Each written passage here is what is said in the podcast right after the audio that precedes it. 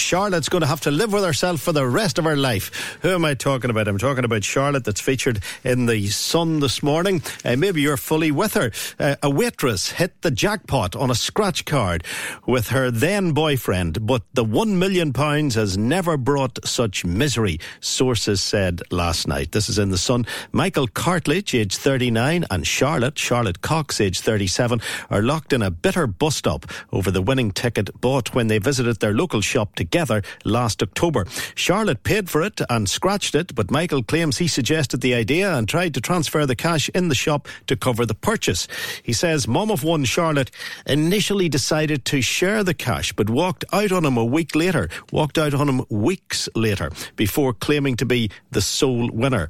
Lottery chiefs Camelot launched an investigation, including viewing the CCTV footage from the shop, and it indicated to Michael that the £1 million would be split.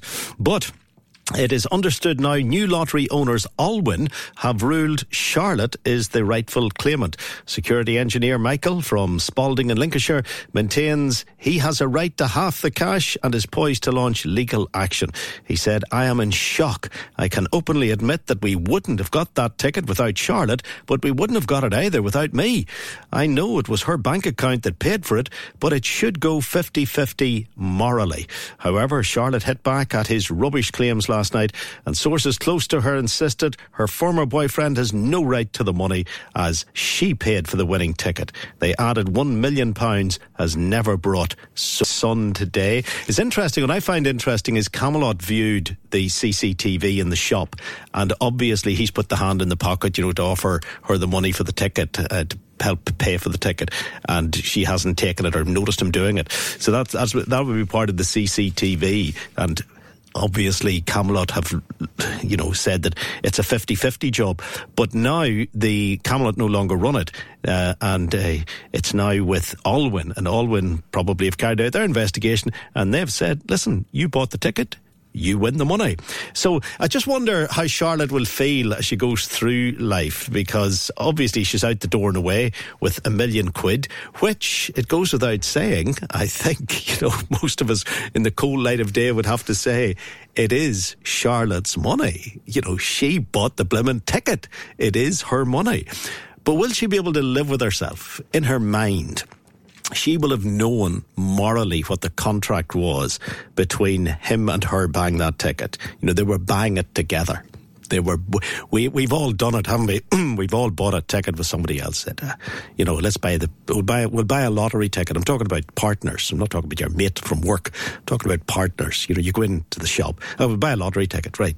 You never pass any more remarks on it, but you've bought it together. I wonder, does Charlotte know that? Your opinion is very welcome. 02890 333 105. This is U105. Good morning to you, and good morning to Kim. Kim Kelly, how are you, Kim? Hello there. How's it going? All is going fine. You've covered many's a story for the Sun down through the years. You've interviewed many's a lottery winner. I'm just trying to think. I know three people who won the lottery. When I say won the lottery, I mean north of $500,000. Obviously Peter's the best known of them all, who won well ahead of $10 million. And he made a real success of it. The other two people that I know, one of them made a success of it and some pretty decent housing as a result of the $500,000 that he managed to win. Another one, unfortunately, managed to lose it all just by doing the wrong thing with it. So 2 out of 3 ain't bad, as they say, but you've been up and down the country, you've interviewed many's a lottery winner, and quite a few of them end up with grief, don't they?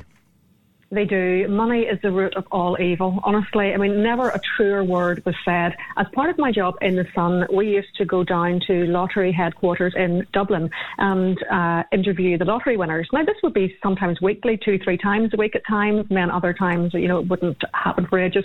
And it was any sums from maybe a scratch card to £1 million win. And honestly, without fail, these people it just ended up in rows. Even before they got there, it often ended up in a whole row. If if it was a group of workers who had done a joint lottery win, it always seemed to end up in court cases, rows. People who did win an awful lot of money always seemed that a few months later they would end up in court or end up, just their lives seemed to just fall apart. And I can't really explain why. It's really, yeah, I suppose we should say it often as opposed to always, because there will be people who are on the pig's back and have made a fortune out of the lottery, but it does often lead to wrangles. I mean, it really, really does. When you look at the famous lottery winner in England, is it Mikey Carroll, that man who won 10 million and then lost it all? And, there's other people like down south. We had the famous winner, Dolores McNamara. She won 87 million, I believe it was. And I don't know if her life became better. I know that she vanished from sort of life. I mean, I know prior to her win, she enjoyed pints in the pub with her friends, and she enjoyed cheapy trips away to Turkey with her friends. Her life was very modest, very simple. I think she worked in a shop. Afterwards, now she's never spoken, but afterwards her life appeared to be very stressful. Family relations seemed to break down. She bought a big, massive house, and she never really came out. I think she was scared of being kidnapped, and rightly so. Her life, any picture that was ever taken of her after the win, she never looked happy. Isn't it funny?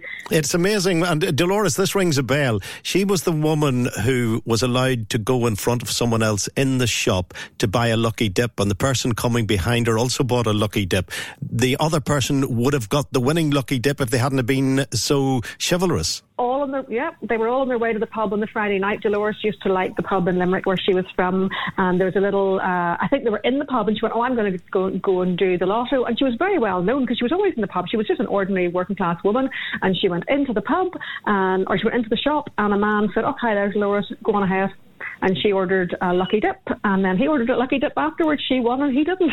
And of course her win was so much. It was €113 million, I think, which is something like £87 million. I mean, I don't think there's been a win like that in a long time, but it was such a lot of money that there were so many stories about her. Friends were selling stories. People, immediately people from the pub that night were selling stories about her. I remember working in the Sun and people ringing up even that night going, oh, don't tell anybody, but will you give me some money if I tell you who's won, that kind of thing. It started immediately. Money seems to bring out the worst in people.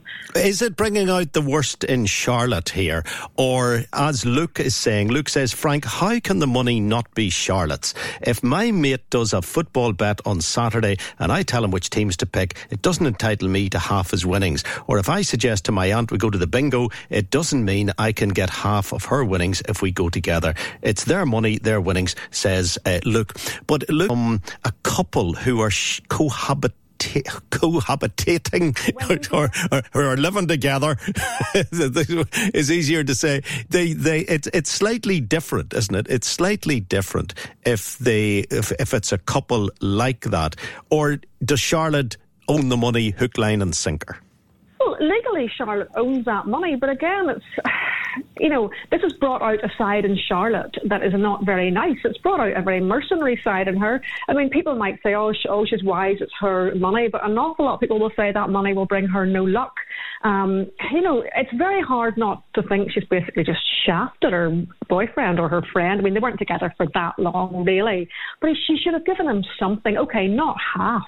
But it was £1 million, wasn't it? I mean, why not give him 25 grand, something like that? But he wanted 500 grand.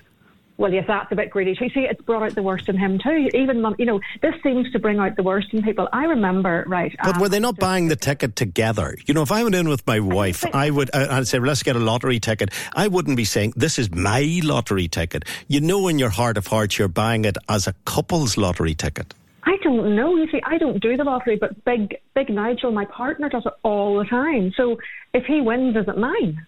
I don't know. I mean, he might say, I remember having a row about the lottery with an ex-boyfriend and we hadn't even won. Well, it wouldn't. My understanding of it would be if Nige went in and bought a lottery ticket on his own, you would have no say on it. But if you and Nige went in together and said, oh, let's get a lottery ticket, the fact that you were the one that bought it doesn't mean that you would to get all the money. You and Nige have a relationship, so you'd expect that if you were regularly bought lottery tickets together that you would share the money. There's a morality to it. As I say, like you are, to use that term again, you are cohabiting with them, aren't you? Yeah, and law, I mean, I've sat through a court case similar to this in the South as well, and it was a very long and involved court case about a group of friends who did the lottery, and then say there were six of them, but five of them stopped paying, and like a year passed and one of them was still paying. But I think he was forced to pay out for all of them. He won the lottery. He kept on, you know, buying the six lottery tickets, although for a year they hadn't paid. And I think he was forced to share. Yeah, that seems a bit, you know, that's an interesting one. You know, if they weren't forking out, surely at some point they would have to accept that they were no longer part of the consortium. Not. I don't know. Apparently not. I just think the whole thing is just in really bad taste. I mean, she's won £1 million. She should give him something. Now, it doesn't say... Off it is. I think she should have given him £500,000 because she's going to have to live the rest of her life knowing in her head what they felt the moment they bought the ticket. Did they buy the ticket saying, oh, if we win, you know, you don't even have to say it, you know, we're doing this together? Or was she in her heart of hearts buying the ticket for herself? Only she will know that. Yes, and they have ruled in her favour, so she doesn't have to give him anything. But will this money bring her any luck? I mean, only time will tell. It just seems to be constantly... I mean, there's hardly a day past... But the money's not going to... like her life's going to be her life. Whether, you know, something wonderful happens to her and she lives to 150, or whether, you know, something drastic happens in her life, it's not going to be the money that did it. That's the people will read into it. They'll say, oh, Lord, oh, that's because she didn't give them the money. But that'll have nothing to do with it. Isn't it? Money changes people. It does. Money changes people, and that's it. I mean, even people who become very successful, money does change them. Well, I don't know Charlotte, and I don't know Michael, but I just have a sympathy for old Michael. I feel, you know, I'm putting myself in his position, and I feel, you know, like there he is, him and Charlotte in the sun together. He's a decent-looking bloke, and Charlotte's, you know, loving-looking lady. And, you know, when push came to shove, you know, she probably, if it had been an old bar of chocolate, she would have split it with him, but she wouldn't split £1 million. Money is the root of all evil, Frank.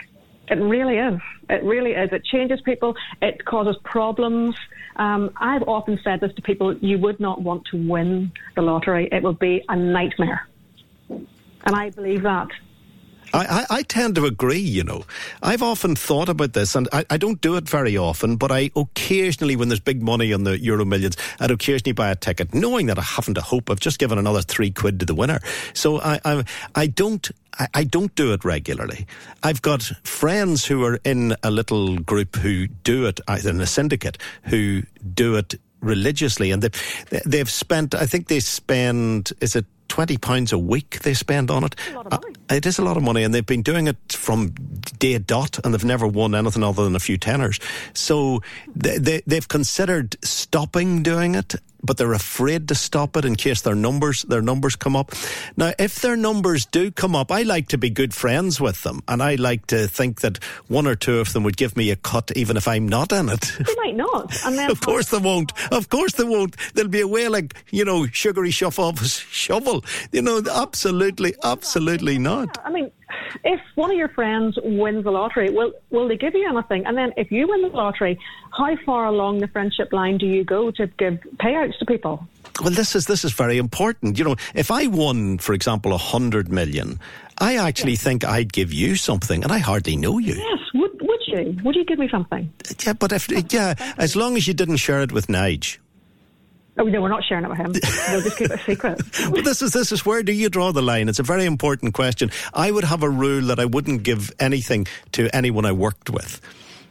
Right. That's really disappointed Robert there looking through the glass. Robert, you see, this is really bad. We're sitting plotting and scheming. We haven't even won yet, and we're already plotting and scheming. And already leaving people out. Because Robert, I see him every day. I probably see him more than I see my wife. But yet and all, I'm not giving him anything. And that seems really unfair.